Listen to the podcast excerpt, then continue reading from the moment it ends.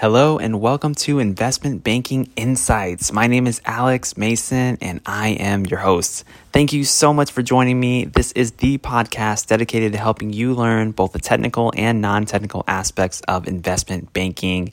And I'm an incoming MBA candidate trying to learn all this stuff in preparation for recruiting and my program. And I hope that I'm helping you in your journey too. So thanks for joining me. We're going through discounted cash flow analysis, all the basics. And today's question is this If you are looking and comparing a tech company or a manufacturing company, which would have a higher beta? Which is likely to have a higher beta? And remember, we have to first know what this concept of beta is. What is beta? Well, we cover this a little bit because beta shows up in the cost of equity calculation uh, if you remember from a few episodes ago, we covered that.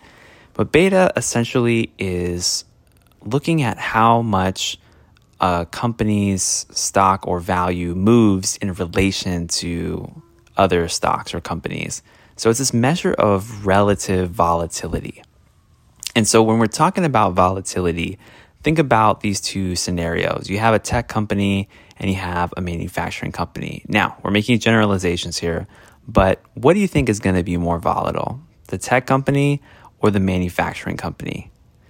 Well, it's probably going to be the tech company, right? Because the economics of the business are likely very different. And remember that also beta, because it's a proxy for for risk um, through volatility, that's kind of how we're defining this. Um, risk, riskiness, quote unquote, isn't necessarily volatility, in my opinion, but for academic reasons, uh, in in questions that you may encounter, they're basically the same thing. Risk equals volatility um, in this context. So, with that being said, tech tends to be more volatile because of how quickly the economics of the business can affect changes in valuation and how much perception can change.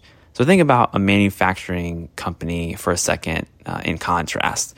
If you have a manufacturing business, and let's say you have a factory and you're producing some kind of widget, well, the assets of that business are unlikely to change that much, right? You've got these big fixed expenses in order to run your factory, you've got your equipment, and then you're producing widgets at a certain margin, you've got your profitability, and then you're gradually scaling up production and capacity, right? We'll compare this to a tech company. Let's go ahead and just use an example right now of, let's say it's a commerce website, e commerce website that sells digital products.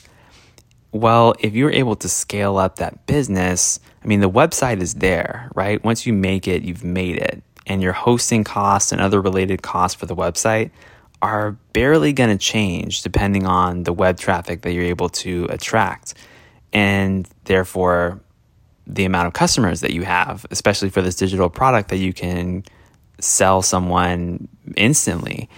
And so your scalability is totally different than if you had a manufacturing business and you owned a factory and you had to figure out what kind of land you would need for expansion and what kinds of specialty equipment you're going to have to buy over a certain period of time. I mean, it's a totally different economic scenario. And so, because those economics underlying it are so different, the financials, what shows up in the financial statements, is also very different.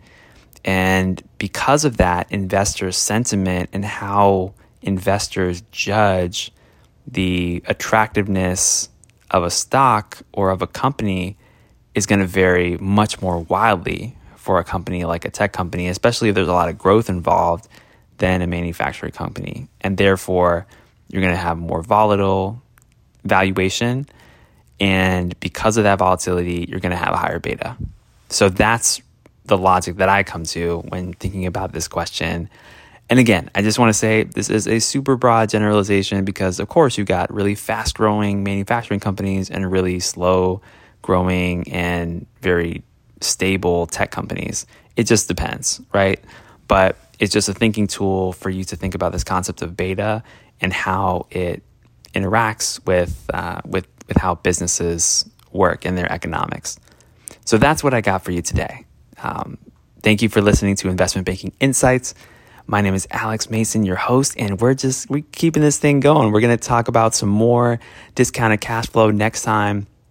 Next time on the show, we're going to be talking about levered versus unlevered free cash flow. I know we've talked about this a little bit in terms of the overall DCF methodology, but we're going to spend some more time talking specifically about the differences here.